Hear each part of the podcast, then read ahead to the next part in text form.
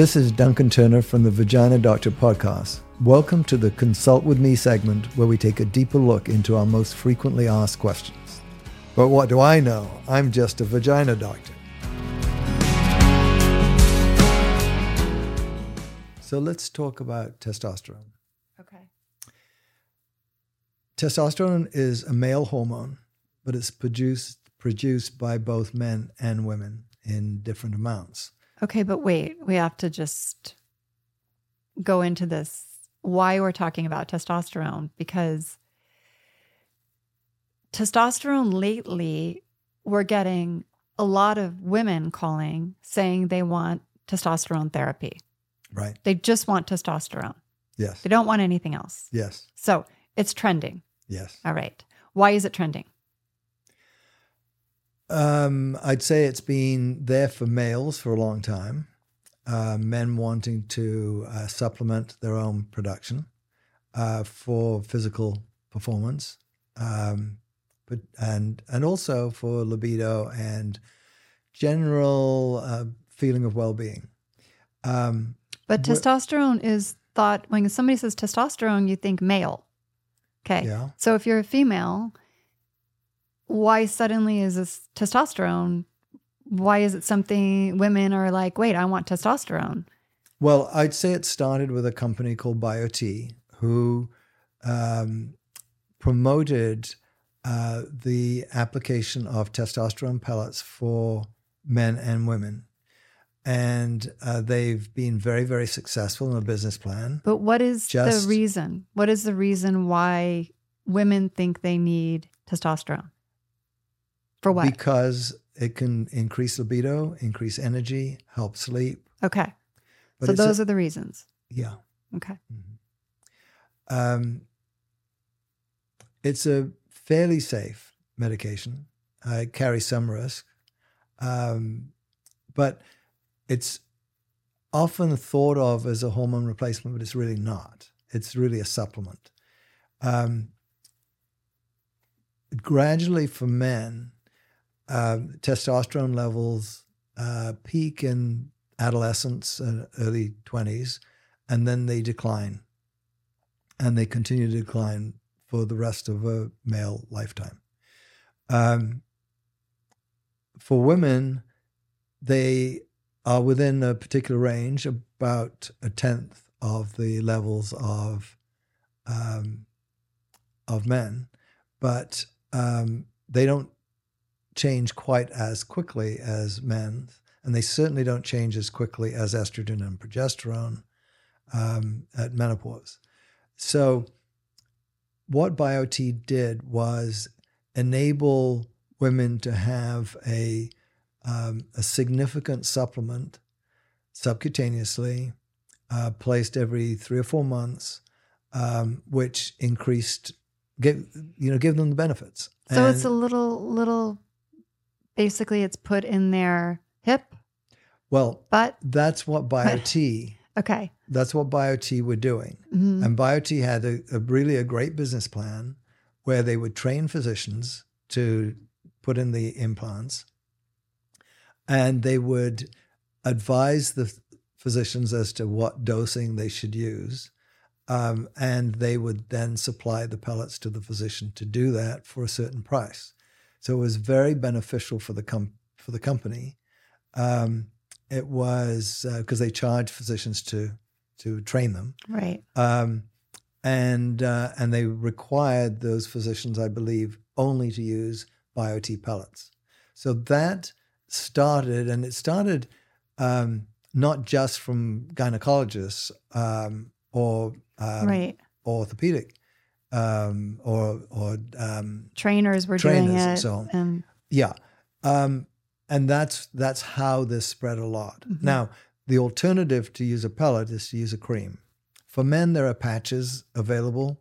I don't believe that there are patches available for women, but there might be. but there's cream. But there's a cream, so you don't have to use the pellets. Now, um, injections uh, are also possible. They're usually weekly injections that men use primarily. Uh, women do sometimes. There's an option there for them to use that, but most of the time for women, it's pellets or creams, and most of the times for men, it's um, mainly injections, uh, or it can be implants, and it can be creams, whatever the, the individual wants. Um, the But like if if a woman is presenting and she has she's not sleeping, she's feeling weak in her workouts, does that come to your mind right away? Like, Yeah. oh, you should go on testosterone. Well, yeah, as long as we can rule out other things that are more important. We're not just going to uh, uh, blankly put somebody on testosterone because they have those symptoms. We're going to look and see what other issues are going on. Is this a thyroid issue? Is it another endocrine issue? Is it a menopausal issue?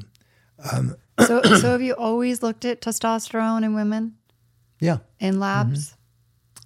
Um, I'm more so now for sure, but uh, um, I've I've used it for years, um, and it's been beneficial. And a lot of uh, patients who are premenopausal or perimenopausal uh, will do that rather than putting them on any um, estrogen or progesterone, Right, they'll because they're not on. Yeah. really there right uh, at, at this point. Um, it's um, I I don't much like using pellets for men because first of all, men are wimps. Um, secondly, their skin is thicker, and so it's a uh, a uh, um, a somewhat harder um, implant to put in, and it's ten times as much in dose than we're giving to women. So there's way more pellets that we need to put in, and men have less fat tissue uh, in which to place it. So um, it's more of an ordeal, I think. And so I, I do that for some men, but my my preference is teaching them to do an injection um, themselves at home, or um, or prescribing cream. Um, I don't have any women that I know of uh, patients um, you, injecting themselves, but I have lots of creams.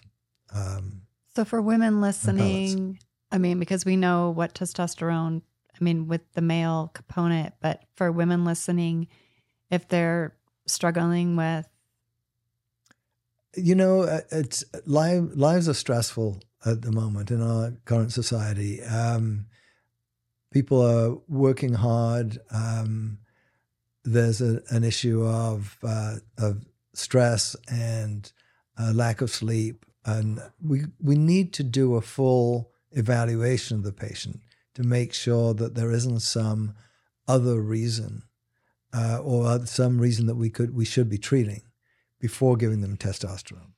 But testosterone certainly uh, is a good additive, a supplement, and um, often when we're doing hormone replacement therapy with estrogen and progesterone, we'll use testosterone as well because it it sort of completes the picture. And for most of those patients, most of those women, um, the uh, the the increase in libido that some people, most people, get from uh, good levels of testosterone are um, very beneficial. And uh, you know, with the men, um, you know, it it's um, again, it's it improves libido, um, it improves strength, endurance, um, sleep. and sleep. Yeah, the downside is that, as I said earlier, it's not without risk. There's Mhm. a little increased risk of blood clots. Uh, and uh, we don't want to give it with anybody with an elevated uh, uh, PSA, which is a prostate specific antigen, um, which could be a sign of prostate cancer because that could theoretically uh, stimulate prostate cancer. So if we have patients on testosterone, we have a full metabolic workup initially. Um, we decide what to do with it if everything else is okay, and then we watch things. And the other downside that that uh, people get with testosterone, particularly the high levels that men are, are on, because whereas we might shoot for a level of um, 100 with uh, with women, we're going for about a thousand with men, and that can cause uh, an increase in the percent of red blood cells per unit volume of blood, um, uh, increasing the measurements that you would look at in a CBC, a complete blood count, would be uh, hemoglobin and hematocrit, and both of those are elevated um, or can be elevated at those higher levels, and that um, is going to thicken the blood. So how often do you look at that when you're treating a man with testosterone? How often are you running those labs? We're doing it um, at least once a year, um, but in the beginning, we'll do one before they start, and then we'll do one